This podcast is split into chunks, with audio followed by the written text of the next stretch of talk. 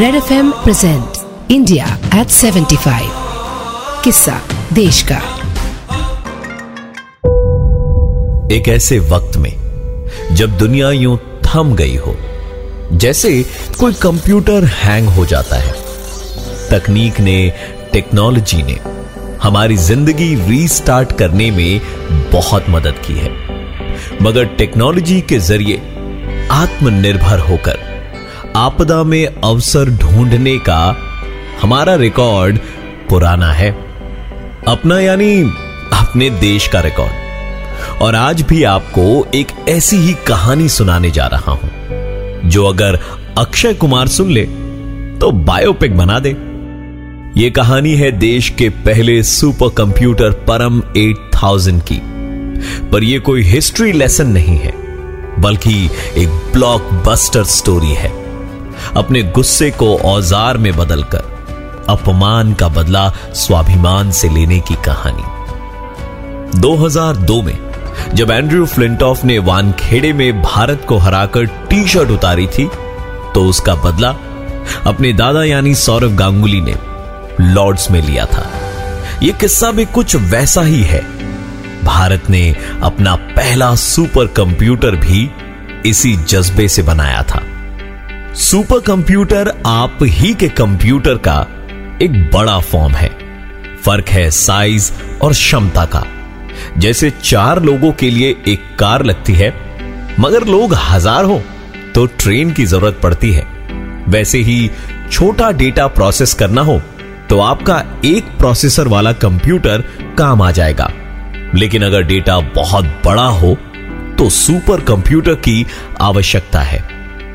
Space science मौसम विज्ञान nuclear power निर्माण जैसे बड़े कामों के लिए सुपर कंप्यूटर का इस्तेमाल किया जाता है। भूमिका हो गई। अब बात करते हैं असल कहानी की। कहानी है 1980 के दशक की। भारत सुपर कंप्यूटर्स नहीं बनाता था। इसलिए हमने डील की यूएस की एक कंपनी क्रे के साथ। क्रे ने प्रपोजल एक्सेप्ट भी किया। रिश्ता पक्का हुआ ही था कि अमेरिका ने बुद्धि मासी की तरह बीच में भांजी मार दी और एक्सपोर्ट्स रोक दिए। दरअसल मौसी को, यानी अमेरिका को चिड़ इस बात से थी कि भारत ने 1974 में परमाणु परीक्षण कर लिए थे और सुपर कंप्यूटर की मदद से न्यूक्लियर पावर बन सकता था भारत।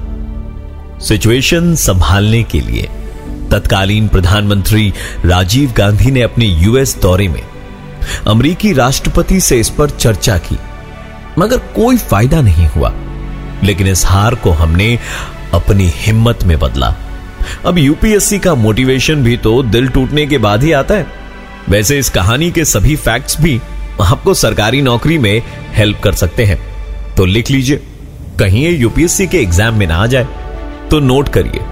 कि लौटकर राजीव गांधी ने अपने देश के कंप्यूटर वैज्ञानिकों की बैठक ली और एक बड़ा फैसला किया कि हम अपना पहला सुपर कंप्यूटर खुद बनाएँगे खुद बनाएँगे। और स्थापना हुई centre for development of advanced computing technology C DAC की पुणे में।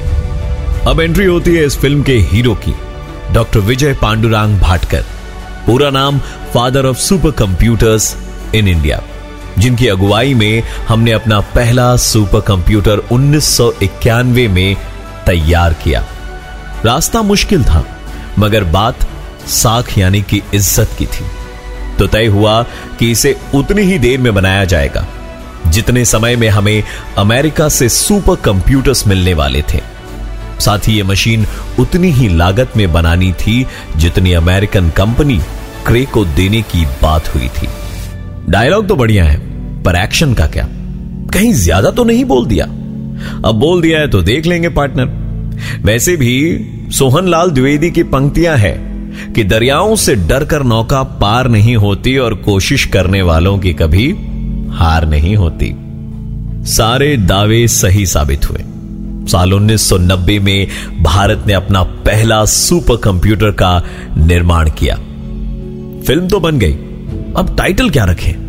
अब बच्चे का नाम रखना है तो माँ से ही पूछना पड़ेगा।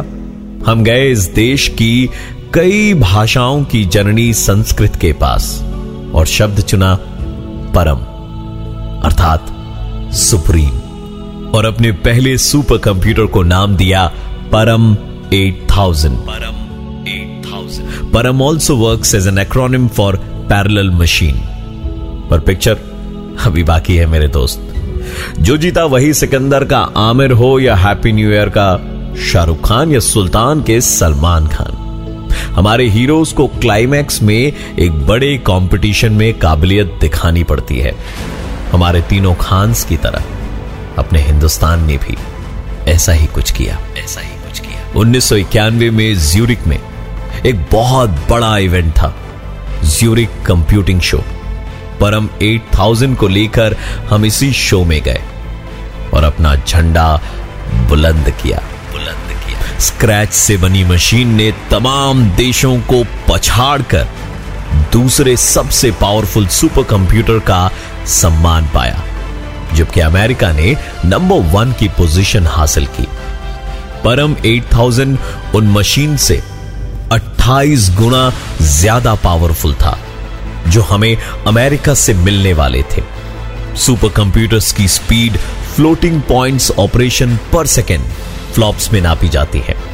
और एक दो नोड के परम मशीन की स्पीड थी वन जी फ्लॉप्स आज परम सुपर कंप्यूटर्स की एक पूरी सीरीज़ है, जिसका लेटेस्ट और फास्टेस्ट मशीन है परम सिद्धि एआई तो हौसले और उम्मीद की इस कहानी के अंत में दुष्यंत कुमार का शेर मुझे याद आता है कि कौन कहता है, आसमां में सुराख हो नहीं सकता। एक पत्थर तो तबीयत से उछालो यारो। एक पत्थर तो तबीयत से उछालो यारो। तबीयत से उछालो यारो। Red F M present India at 75 किस्सा देश का।